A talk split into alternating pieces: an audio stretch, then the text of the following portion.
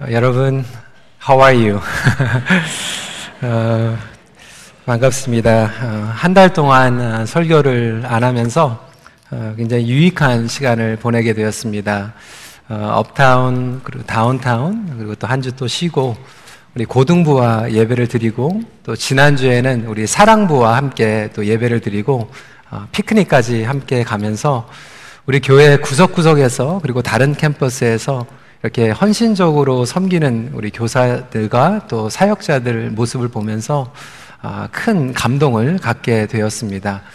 아, 저희 예배 시간과 똑같다라는 그 시간이 겹치는 이유로 3년 아, 동안 그들과 함께 예배를 드리지 못해서 미안한 생각도 들었고요.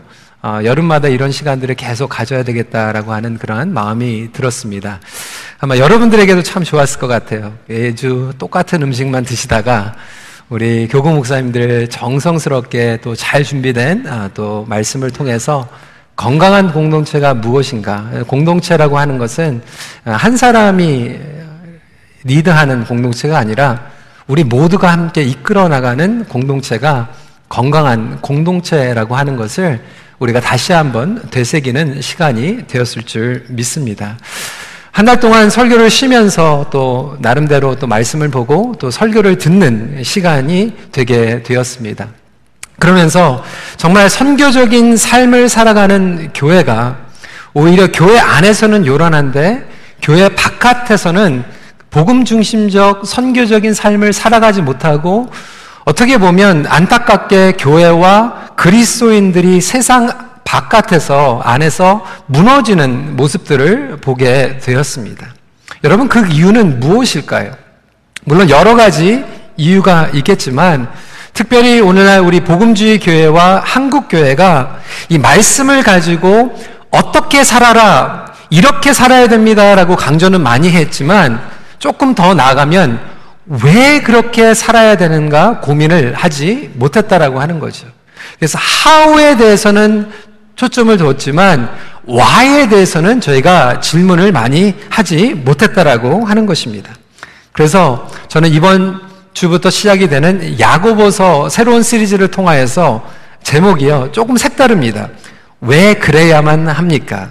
이유 있는 신앙 제목으로 맞춰 보았습니다. 그런 의미에서 야고보서 말씀은 우리에게 너무나도 중요하죠.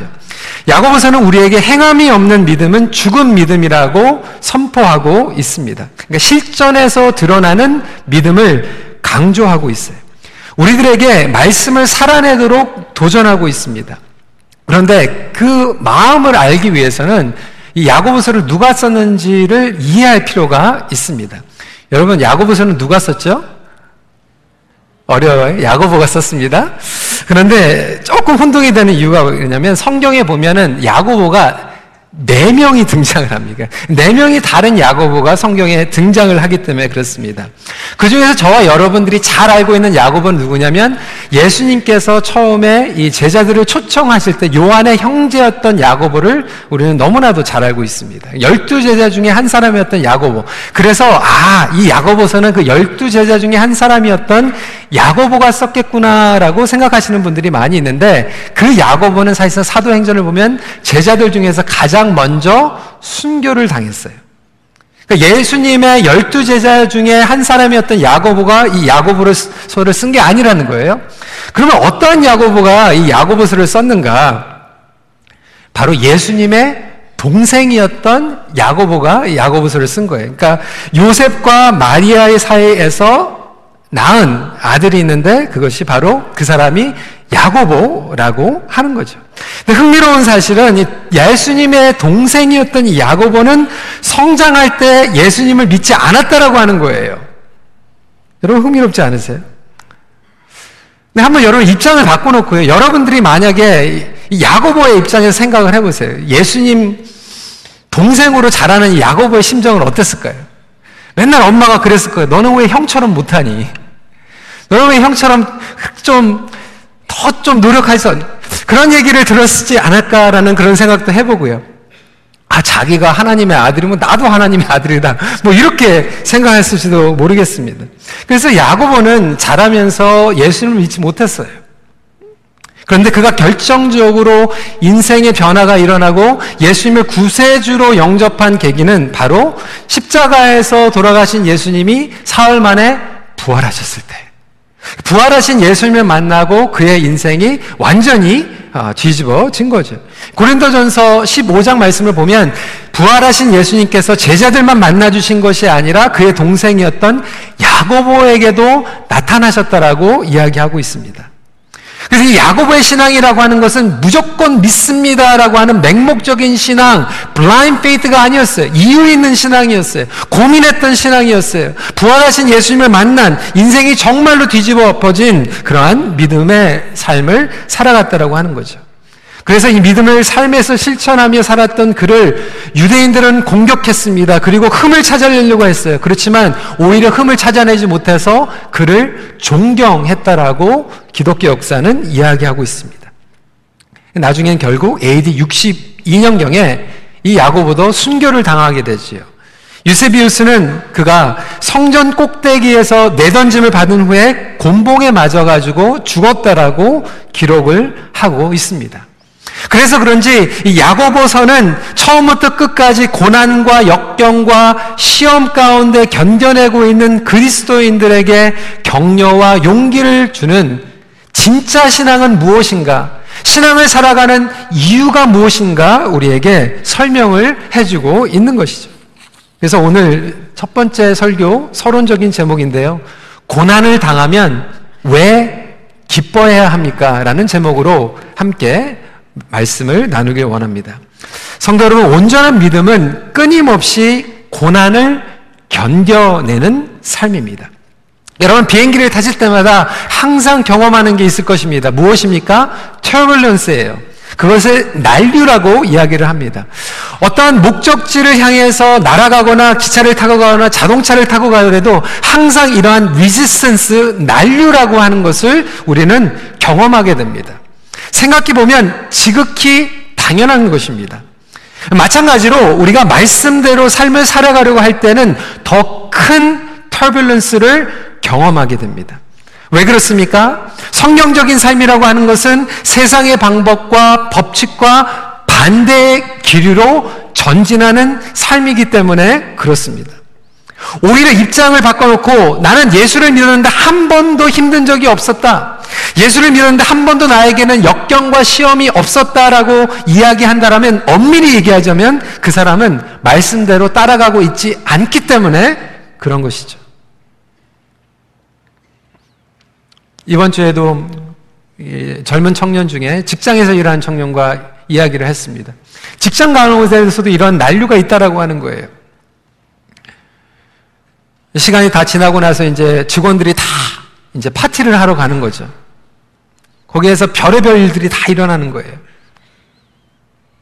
뭐 여자들을 만나고 또 파티를 하고 근데 자기는 크리스천으로서 그런 것들을 하고 싶지 않은데 그 파티에 빠지게 나면은 그 다음날 일을 할 때 금방 왕따가 된다라고 하는 거예요. 옆에 있는 사람들이 일을 도와줘야 되는데 이메일로 그것을 request를 하면 답장이 안 오는 거예요. 근데 옆에서 똑같이 그 파티에 가는 사람이 똑같은 이메일을 보내면 바로 답장이 온대. 그게 직장 안에서 일어나는 난류라고 하는 것이죠.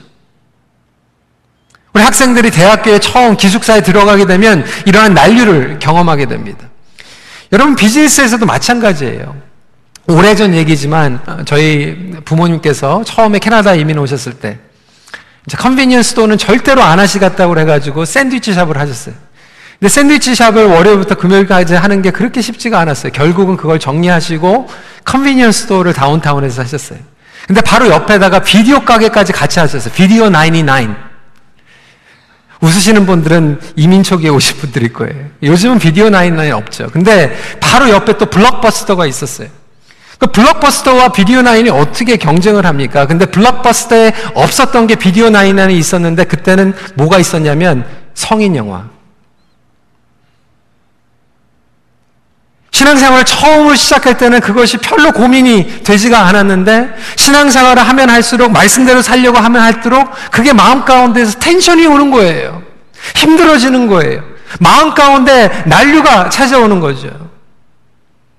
직장이나 학교나 사회생활이나 우리 관계에서도 마찬가지라고 한다라고 하니 이 세상을 살아가면서 우리가 말씀대로 살려가려고 하고 예수님을 따라가려고 하면 반드시 이러한 터블런스가 우리 삶 가운데에서 있다라고 하는 거죠.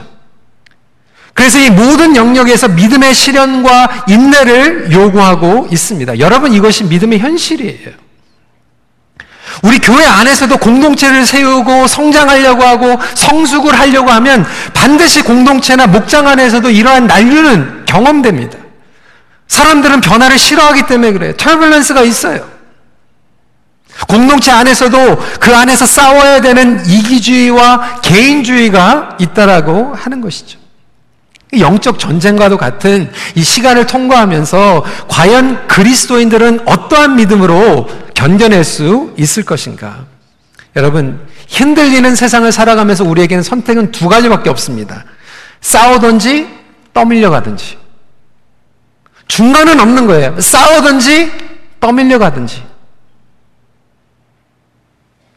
에프 마이어는 The Way into Holiness라고 하는 책에서 이렇게 얘기하고 있습니다. 혹시 당신은 떠밀려 가고 있나요?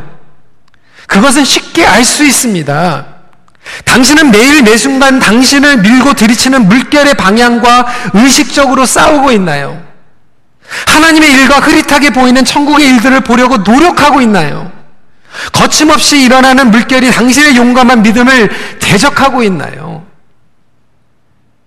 우리가 의식적으로 순간순간마다 깨어서 그것을 견뎌내고 싸우지 않고 있다라고 하는 것은 우리도 그냥 그 물결에 떠밀려 가고 있다라고 하는 증거라고 하는 거예요. 여러분 영적인 장사는 없습니다. 지금 신문을 보세요. 뉴스를 보세요. 영적인 거인들이 무너지고 떠밀려 갑니다. 10년 전에 20년 전에 내가 뜨거웠다라고 장담할 수 없는 게 오늘 깨어 있지 않으면 떠밀려 가는 거예요.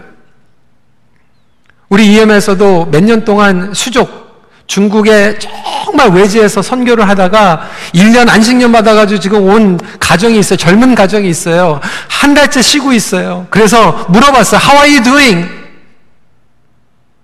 더 거예요. 선교지에서는 오히려 깨어가지고 있었는데, 깨어가지고 기도하고 있었는데, 여기 오니까 그냥 자기도 떠밀려 가는 게 아닌가. 그래서 야고보는 우리에게 이 첫 번째 구절을 통하여서 여러 가지 시험과 고난을 당하거든 온전히 기뻐하라고 우리에게 말하고 있습니다. 네, 여러분 말이 쉽죠? 정말 어려워요. 시험을 당했는데 시련을 당하고 있는데 고난이 우리에게 찾아왔는데 어떻게 기뻐할 수 있습니까? 왜 기뻐해야만 됩니까? 그 이야기를 몇 가지 나눠보길 원합니다. 첫 번째로 고난을 견뎌내는 것이 진짜이기 때문에 그렇습니다. 여러분, 야고보서는 이것이 믿음의 본질이라고 설명을 하고 있습니다. 3절 말씀 함께 읽어볼까요? 시작. 이는 너희 믿음의 시련이 인내를 만들어내는 줄 너희가 알미라 라고 이야기하고 있습니다. 이 얘기를 풀면 이렇습니다. 내가 인내가 없는데 막 인내를 주세요. 하늘에서 인내가 뚝 떨어지는 게 아니라고 하는 거예요. 여러분, 레몬을 가지고요, 라임이나 레몬을 손, 손으로 붙잡아가지고 꾹 짜면 어떤 일이 일어날까요? 레몬 안에서 레몬 주스가 나와요. 레몬즙이 나오는 거예요. 왜 그렇습니까? 레몬즙이 그 레몬 안에 있었던 거예요. 없었던 레몬이 꽉 짜니까 하늘에서 떨어지는 게 아니라 그 안에 있었다라고 하는 거예요. 마찬가지로 온전한 그리스도 안에 믿음을 가지고 있는 사람들은 시험과 시련과 고난 가운데서 누르게 되면 꽉 찌는 가운데서 그 믿음 가운데 인내가 나온다라고 하는 거죠. 이 자연적인 열매라고 하는 거예요. 겉으로는 그리고 편안할 땐 내가 그런 인내심이 없었던 것 같은데 여러분 보세요. 연약한 사람 같은데도 정말로 어려운 가운데 거하면 하나님께서 그 믿음 안에서 쭉 인내를 짜내세요. 하나님께서는 고난과 신을 통하여서 우리의 믿음을 강하게 훈련시키고 싶으신데 오히려 사단은 불안감을 조성해서 우리를 흔들게 합니다. 과연 내가 살아낼 수 있을까? 과연 견뎌낼 수 있을까? 그래서 고난을 통과하지도 않았는데 우리는 도망가려고 하는 거예요. 포기하려고 하는 거예요. 때려치려고 하는 거예요. 근데 하나님께 매달리고 견디고만 있으면 하나님께서 그 인내심을 짜내기 시작하십니다. 그래서 성도 여러분, 포기하지 마세요. 도망가지 마세요. 하나님 앞에 견디는 은혜를 구하시길 주님의 이름으로 축원합니다. 그러면 그 인내심을 하나님께서 우리의 믿음 가운데서 짜내시는 거예요. 근데 참된 크리스천은 자신의 정체성과 삶의 목적을 반드시 알고 있기 때문에 견딜 수 있는 거예요. 그래서 믿음의 진가는 종교적으로 흉내내는 게 아니에요. 야고보서는 열두 지파에게 편지를 보내면서 이렇게 인사를 하고 있습니다. 1절이에요. 하나님과 주 예수 그리스도의 종 야고보는 뭐라고요? 흩어져 있는 열두 지파에게 무난하노라. 무엇 때문에 흩어져 있습니까? 이 디아스포라가 왜 생긴 거예요? 먹고 살기 위해서? 아니에요. 욕심 야망 때문에? 아니에요. 흩어져 있는 분명한 정체성과 목적이 있었는데 하나님께서 그들에게 복음을 위한 소명으로 흩어져 있다라고 하는 거예요.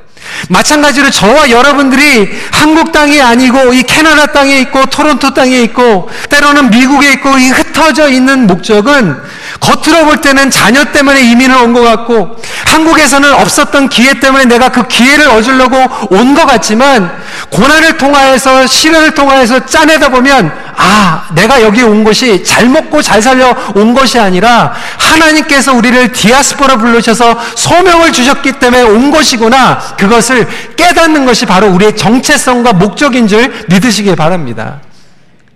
저희 부모님들 마찬가지로 오셨어요. 자녀 때문에 오셨어요. 더 잘 먹고 잘 살게 하려고 오셨어요. 기회를 주시려고 오셨어요. 그런데 고난과 시험을 통해서 깨닫게 된 것은 아, 자식 잘 먹고 잘 살게 하려고 온 게 아니라 소명 때문에 오게 하셨구나.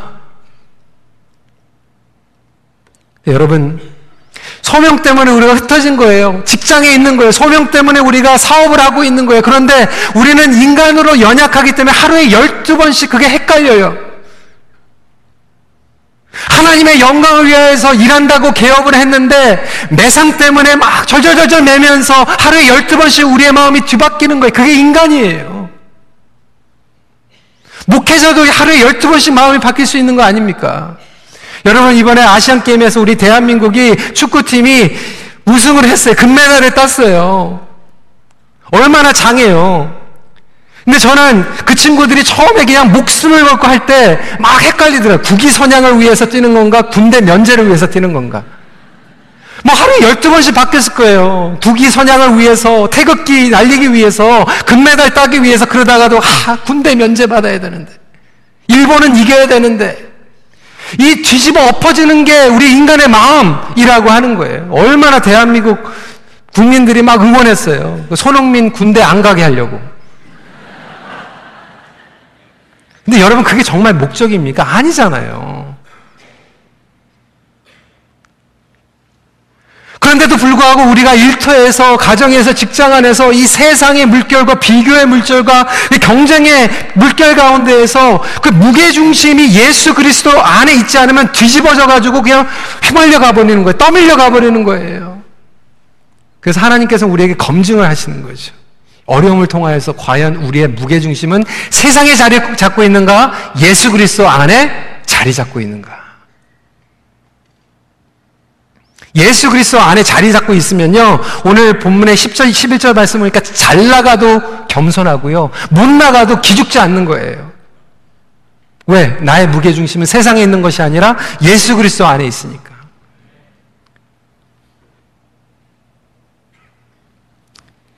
온전한 믿음은 예수 그리스도 안에서 무게를 바로 잡아줍니다. 여러분 흔들리고 있습니까? 여러분들의 무게중심은 어디 있어요? 오뚜기는 다시 일어나거든요. 예수 그리스도 안에 믿음을 가진 사람들은 진짜면 고난을 가운데에서 하나님 앞에 나오거든요. 두 번째 포인트입니다. 낯섦 가운데서도 기뻐함이 믿음의 실력이기 때문에 그렇습니다. 야고보서는 믿는 사람들의 이 정체성에 대해서 확실히 언급을 하면서 시작을 하고 있죠. 뭐라고요? 흩어져 있는 디아스포라의 삶. 여러분, 우리에게 어려움이 찾아오면 가장 난처해하는 게 왜 그렇습니까? 낯설어서 그래요. 불편해요. 자, 선교지에 가면 우리 선교사님들이요, 정말 고생하십니다. 아프가니스탄에 갔을 때 우리 정태호 장로님 네 분 정말 거기에서 불편하게 사셨어요. 우리 중국에 가면 여기서 자동차 가지고 편하게 다니시는 분들이 거기서 막 버스 타고 다니고 걸어 다니면서 불편하게 사세요. 선교지에 가면 불편합니다. 그런데 그렇다고 해서 불행하지는 않아요. 낯선 삶 가운데서 그분들이요, 성장하고 성숙하시고 오히려 하나님의 소명이 더 깊게 깨닫게 됩니다. 근데 선교지에서만 일어나는 것이 아니라 선교적인 삶을 이 땅에서 살아가고 있는 우리 모두가 그것을 경험해야 된다라고 하는 거예요. 이 땅에서 오히려 익숙하게 살아가고 있다면 천국에 대한 소망을 잃어버리기가 쉽습니다. 오히려 우리가 익숙한 이유는 세상과 타협하고 있기 때문에 익숙한 거예요.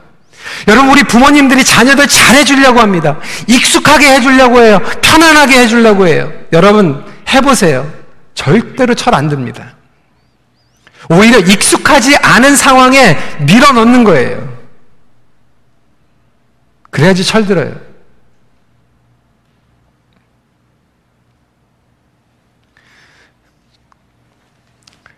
저희 큰딸이 이제 기숙사로 이사를 갔습니다. 지난달에 이사를 갔어요. 아, 지난주에 이사를 갔어요. 1년 동안, 아, 이제 자기가 이제 독립을 하면, 뭐, 그러면서 여러 가지 막, 뭐 신나 하더라고요. 어, 이삿짐을 다 이제 날라주고, 그리고 나서 이제, 마음이 좀, 그렇잖아요. 아, 잘 못 볼지도 모르겠다. 뭐 이런 생각. 자기는 이제 집에 안 오겠다고 막 그랬거든요.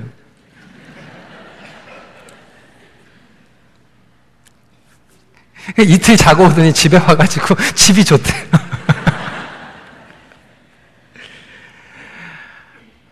여러분, 익숙한 삶, 편안한 삶이요. 우리가 성장하는 삶이 아니에요. 그래서 하나님께서는 우리가 익숙하지 않는, 어떻게 보면 낯선 삶 가운데에서 오히려 하나님께 매달리고 성장하고 성숙하고 창의력을 키워 나가게 하십니다. 선교적인 삶은 나그네의 삶이에요. 나그네의 삶은 낯설음의 삶입니다. 보통 우리는 낯설은 것을 불편하게 여겨요. 엄밀히 얘기하면 이 낯설음을 통해서 우리는 성장하고 성숙하는데도 우리는 그걸 피하려고 하다 보니까 제자리에 머물러 있는 거예요. 스칸디나비아의 지방의 속담 중에 이런 말이 있습니다. 북풍이 바이킹을 만들었다. 모질고 사나운 북풍이 삶을 어렵게 했지만 오히려 그들이 강하게 돼가지고 바이킹이 됐다라고 하는 거예요. 오늘날 교회 안에서 독수리로 날아야 되는데도 불구하고 날개를 펴지 못하고 우리 안에만 머물러 있는 현대인의 그리스도인들 왜 그렇습니까? 익숙한 거에만 머물러 있기 때문에. 하나님께서 우리를 낯설고 나그네의 삶을 통하여서 매달리고 창의적인 삶을 살아가기 원하는데 우리는 그냥 항상 똑같은 삶 가운데에서 제자리 걸음을 하고 있지는 않습니까? 우리는 근데 불편해하고 낯설으면 뭐가 모자라서 불편하다고 생각해요. 여러분, 그렇지 않습니다. 하나님께서는 우리에게 채워주려고 낯설음으로 몰아치시는 거예요.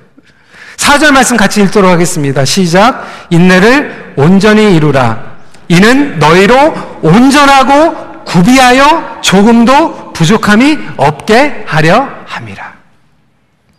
그 부족한 것들을 보여주기 위해서 우리를 스트레치해 주시는 거예요. 낯설게 만드는 거예요. 그런데 우리가 스트레치가 돼가지고 낯설게 되면 부족한 것들이 보이게 되고 하나님께 매달리게 되고 하나님께서는 그 시간들을 통해서 그것을 채워주기 시작하신다라고 하는 거죠.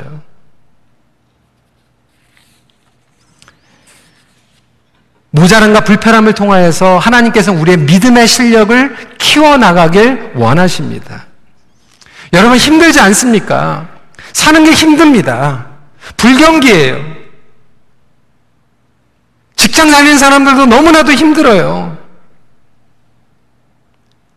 우리가 힘든데 더 힘든 건 뭐냐면 나만 힘들다라고 착각하고 있어서 힘든 거예요. 왜 나만 이런가? 여러분 한번 생각을 해보세요.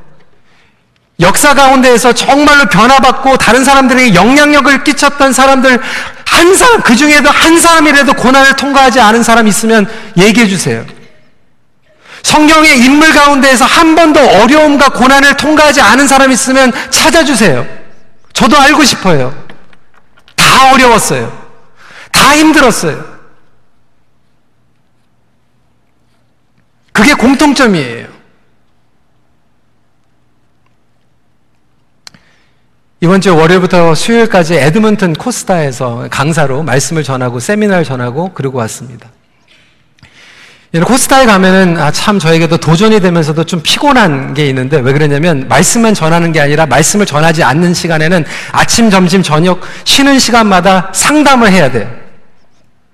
이번에 청년들 1대1로 만나서 상담을 굉장히 많이 하고 왔어요. 아, 제가 그런 생각이 들더 내가 이렇게만 교회 와가지고 청년들하고 차, 상담을 하면은 정말 우리 청년부 얼마나 좋을까, 뭐 이런 생각도 하면서도 그 상담이 쉽지가 않거든요.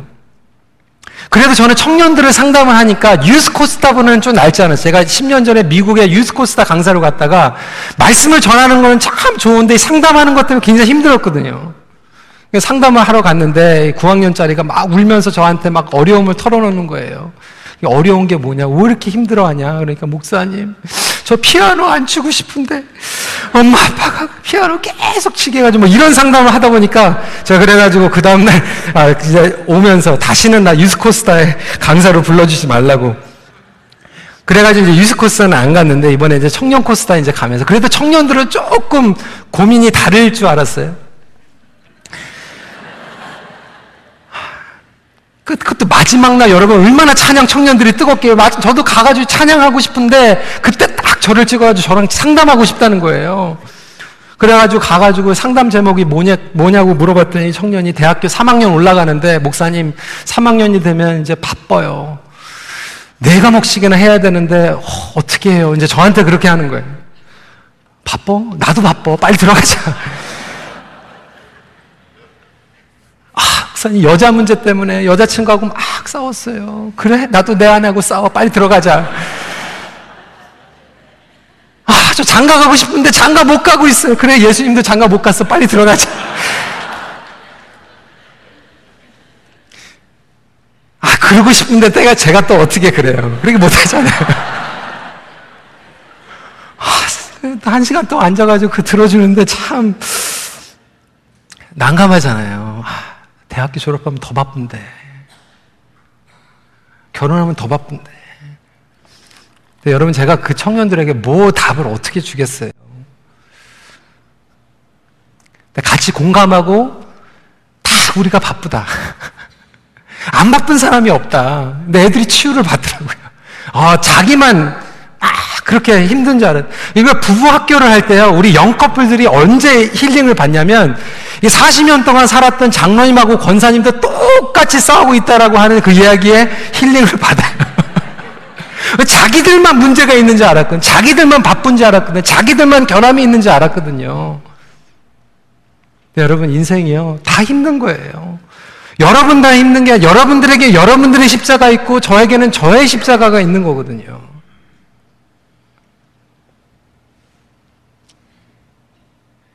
그런데 그 고난은 하나님과의 친밀함으로 나아가는 지름길인 줄 믿으시기 바랍니다. 편안함과 익숙함 가운데에서 혹시 나는 하나님과 멀어지지는 않았는가? 혹시 나의 삶 가운데는 모자라고 불편한데 하나님 앞에 더 매달리고 있다라면 그것이 가장 큰 영적인 축복인 줄 믿으시기 바랍니다. 인생의 최종적인 목적으로 나가는 게 지름길이에요. 세상의 법칙을 견뎌내는 게 믿음의 법칙이에요. 저는 우리 큰빛교회 성도들이 믿음의 실력을 키워나가길 주님의 이름으로 축원합니다. 마지막 포인트입니다. 하나님의 지혜가 고난을 바라보는 시각의 차이를 가져다 주기 때문에 그렇습니다. 여러분 왜 그렇습니까? 이 고난을 어떻게 바라보는가가 실전에서 다른 결과를 가져다 주기 때문에 그렇습니다. 그래서 예수님께서는 우리의 삶 가운데 고난을 통하여서 믿음을 시험하는 것으로만 끝나는 게 아니라 믿음을 스트레치 하시는데 스트레치 하는 것으로만 끝나는 게 아니라 그 스트레치 된 믿음을 부어주세요. 뭘로? 지혜로. 5절 말씀 함께 읽겠습니다. 시작. 너희 중에 누구든지 지혜가 부족하거든 모든 사람에게 후히 주시고 꾸짖지 아니하시는 하나님께 구하라 그리하면 주시리라. 왜 지혜가 중요한가? 이 지혜에 대해서는 야고보서 3장에서 더 깊게 다루겠지만 오늘 서론적으로 한 말씀만 드리면 우선 지혜 있는 자는 다르게 봅니다. 고난도 다르게 봐요. 역경도 다르게 봐요. 시험지를 봤는데 다르게 보는 게 지혜 있는 사람이죠. 여러분, 우리 교회 안에서도 나이 드신 어르신들이 많이 계십니다. 근데 여러분, 영적으로는요, 신앙의 선배, 믿음의 어른이라고 하는 기준은 무엇입니까? 내가 신앙생활 교회 40년, 50년 나왔다고 믿음의 어른이 되는 게 아니에요. 오랫동안 사역했다고 믿음의 어른이 되는 게 아니에요. 아니에요. 믿음의 시각을 어떻게 가졌는가가 믿음의 어른을 만들어냅니다.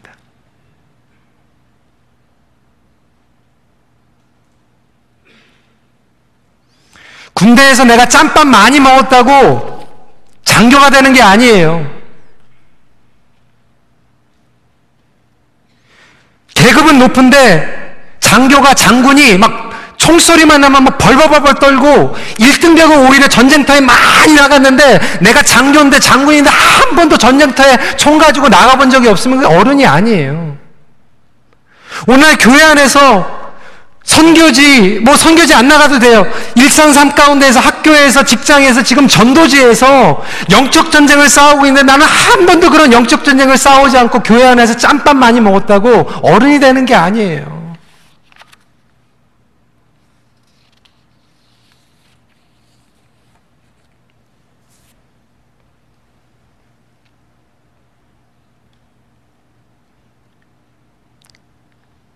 고난을 가치 있게 지혜의 눈으로 바라볼 것인가 아니면 그 고난을 낭비하고 있을까? 그래서 인생의 문제는 시각의 문제예요. 무엇을 보고 누구를 바라보고 어떻게 보느냐가 인생을 달라지게 만드는 거죠. 고난을 통해서 내가 누구를 바라보고 있고 누구의 눈으로 그것을 지켜보고 있고 어떻게 견뎌내느냐가 믿음의 어른들을 만들어내는 거죠.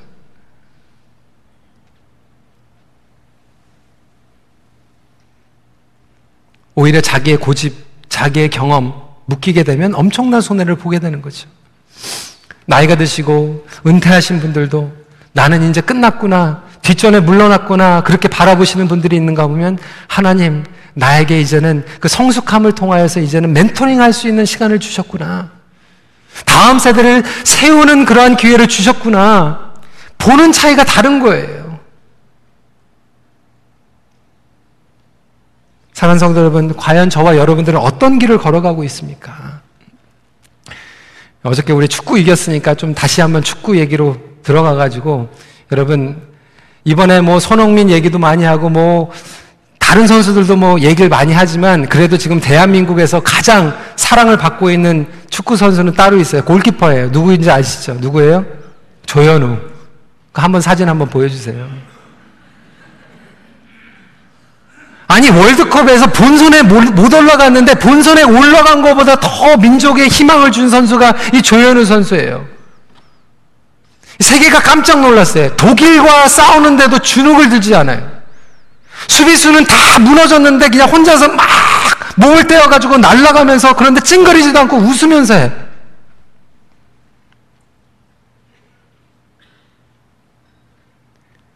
옛날에 월드컵 팀 뭐 국가선도태 하면은 여러분 맨날 보이는 게 뭐예요? 골키퍼들 막 소리 지르는 거, 막 신경 쓰면서 막 소리 지르는 거.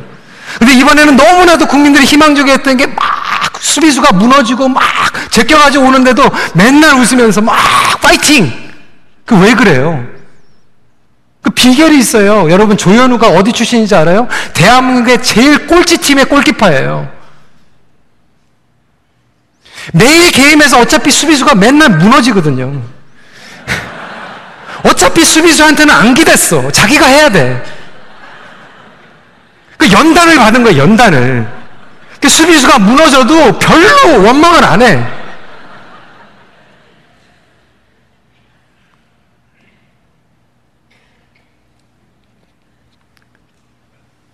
여러분, 우리의 믿음이 그거보다는 더 해야 되지 않겠습니까? 믿음의 여정은 하나님께 나아가는 것입니다. 고난 가운데, 불안한 가운데서 실패하면 어떻게 할까? 불안하고 초조한, 조급한 삶이 아니라 하나님과 가까워지는 삶이 성공의 삶인 줄 믿으시기 바랍니다. 여러분 삶이 오히려 꽉 안정적이고 편안한데 예수님 방향과 상관없는 삶을 살아가고 있다면 여러분 죄송하지만 그것은 실패하고 있는 삶이에요. 오히려 내가 지금 힘들고 쓰러질 것 같고 넘어질 것 같고 막 견뎌내야 되는데 오히려 예수님과 함께 동행하고 있다라고 생각되면 그게 소명대로 살아가는 삶이지 믿으시기 바랍니다. 더 중요한 것은 절대로 예수님과 동행하는 삶은 무너지지 않습니다. 예수님 반드시 우리와 함께 하시는 줄 믿으시길 바랍니다. 그래서 온전한 믿음을 가진 사람들은 고난 가운데서 기쁨이 짜나 되는 거예요. 여러분 힘드세요? 저 이해합니다. 견디기 어려우세요? 주님 앞에 매달리세요. 하나님께서 말로 설명할 수 없는 천국의 기쁨을 여러분들에게, 여러분 가정에게 부어주실 줄 믿습니다. 예수님을 따라가고 있다면 고난 가운데서도 끊임없이 기쁨을 부어 주십니다. 우리 시간에 함께 기도하면서 우리 찬양팀은 제가 죄송한데 제가 그 올라오셔가지고 제가 죽게 가오니 그 부탁드렸잖아요. 근데 오늘 마지막 찬양 너무 좋은 것 같아요. 믿음대로 살리라. 우리 그 찬양 같이 하길 원하고요. 먼저 우리 찬양팀 올라와서 준비하는 동안에 함께 기도하는 시간 갖도록 하겠습니다. 성도 여러분, 여러분 삶 가운데서 지금 시험과 시련과 또 고난이 있습니까? 여러분의 힘으로는 인내할 수 없을 거예요. 그런데 예수님께 매달리면 예수님께서 그 인내를 여러분 믿음 가운데서 짜내실 거예요. 그렇다면 이렇게 기도하기 원합니다. 주님, 나의 믿음이 정말 예수 그리스도 안에서 무게중심을 잡는 진짜 믿음이길 소원하고 그렇다면 오히려 이 과정 가운데서 하나님께서 나에게 믿음 가운데 구멍난 것들을 채워주시고 떼어주시는 과정이라고 생각하면서 주님을 원망하는 것이 아니라 기쁨으로 나아갈 수 있는 그런 신앙생활을 가질 수 있도록 인도하여 주시옵소서 우리 이 시간에 우리의 삶을 주님 앞에 올려드리면서 거꾸로 살아가는 삶, 세상과 반대 방향으로 살아가는 삶이 어렵습니다. 난류가 있습니다. 우리 가운데 텐션이 있습니다. 하지만 주님 견디는 은혜를 우리에게 부어 주시옵소서. 우리 시간에 간절히 같이 기도하면서 주님 앞에 나아가도록 하겠습니다. 기도하시겠습니다. 아버지 하나님 주님 앞에 나아갑니다. 오늘 이 야고보가 믿음의 눈을 가지고 우리에게 위로하고 용기를 주신 것 같이 아버지 하나님 정말 흩어져서 살아가고 있는 우리가 왜 그러한 어려움을 겪어야 되는지 다시 한번 기억하며 나아갈 수 있도록 인도하여 주시옵소서. 아버지 하나님 우리가 잘 먹고 잘 살기 위해서 이 어려움을 당하는 것이 아니라 하나님의 복음 때문에 예수 그리스도의 그 십자가의 복음 때문에 난류를 경험하고 있다라면 주님 우리가 그 진짜 믿음을 가지고 참된 믿음을 가지고 연단의 시간에 시험과 시련의 시간에 주님을 바라보며 견딜 수 있도록 인도하여 주시옵시고 아버지 하나님 그 고난을 하나님의 마음과 지혜로 바라볼 수 있는 우리 모든 삶이 될 수 있도록 허락하여 주셔서 오 주님 우리에게 기도의 영을 부어주시고 오 주님 우리에게 믿음을 허락하여 주셔서 아버지 하나님 우리가 주님을 의지하고 주님의 손을 붙잡고 나아갈 수 있도록 인도하여 주시옵소서. 절대로 우리가 무너지지 않으며 절대로 우리가 넘어질지라도 다시 일어날 수 있다라고 하는 그러한 고백을 가지고 나갈 수 있는 우리 금빛교의 모든 성도들이 되게 하여 주시옵시고 말씀 대로 더욱더 강하게 굳건하게 낯설고 불편하고 모자란 삶 가운데에서도 주님을 바라보며 나아갈 수 있도록 허락하여 주시옵소서 우리 시간에 함께 고백하며 나아가도록 하겠습니다. 세상은 들리고 사람들은 변하여도 나는 주를 섬기니 주님의 사랑은 영원히 변하지 않네 나는 주를 신뢰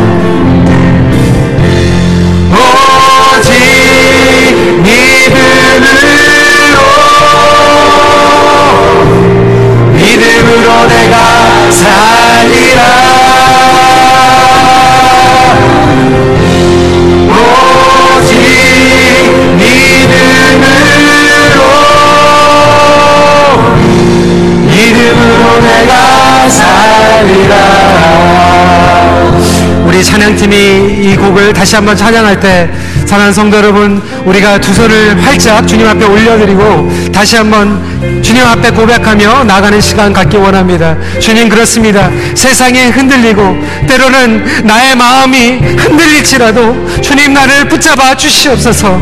예수 그리스도 안에서 우리의 믿음의 중심이 바로잡을 수 있도록 인도하여 주셔서 믿음으로 주님 앞에 나아갈 수 있는 우리 귀한 가정이 되게 하여 주시고 우리의 자녀들이 되게 하여 주시고 우리 직장이 되게 하여 주시옵시고 소명을 가지고 그 정체성과 소명을 가지고 목적을 가지고 나갈 수 있도록 인도 하여 주시옵소서. 다시 한번 주님 앞에 기도하는 시간 갖도록 하겠습니다. 기도하겠습니다. 아버지 하나님 그렇습니다. 우리가 그 소명을 가지고 주님 앞에 나갈 수 있도록 인도하여 주시옵소서. 아버지 하나님 믿음을 가지고 나갈 수 있도록 허락하여 주시옵소서. 아버지 하나님 그리하여서 주 안에 거하는 기쁨과 생명과 그 무게중심을 찾을 수 있도록 허락하여 주셔서 아버지 하나님 우리가 주님을 바라보며 나갈 수 있도록 허락하여 주시옵시고 믿음으로 주님 앞에 주님과 동행할 수 있는 그 귀한 성도들이 될 수 있도록 허락하여 주시옵소서. 주님 인도하여 주시옵소서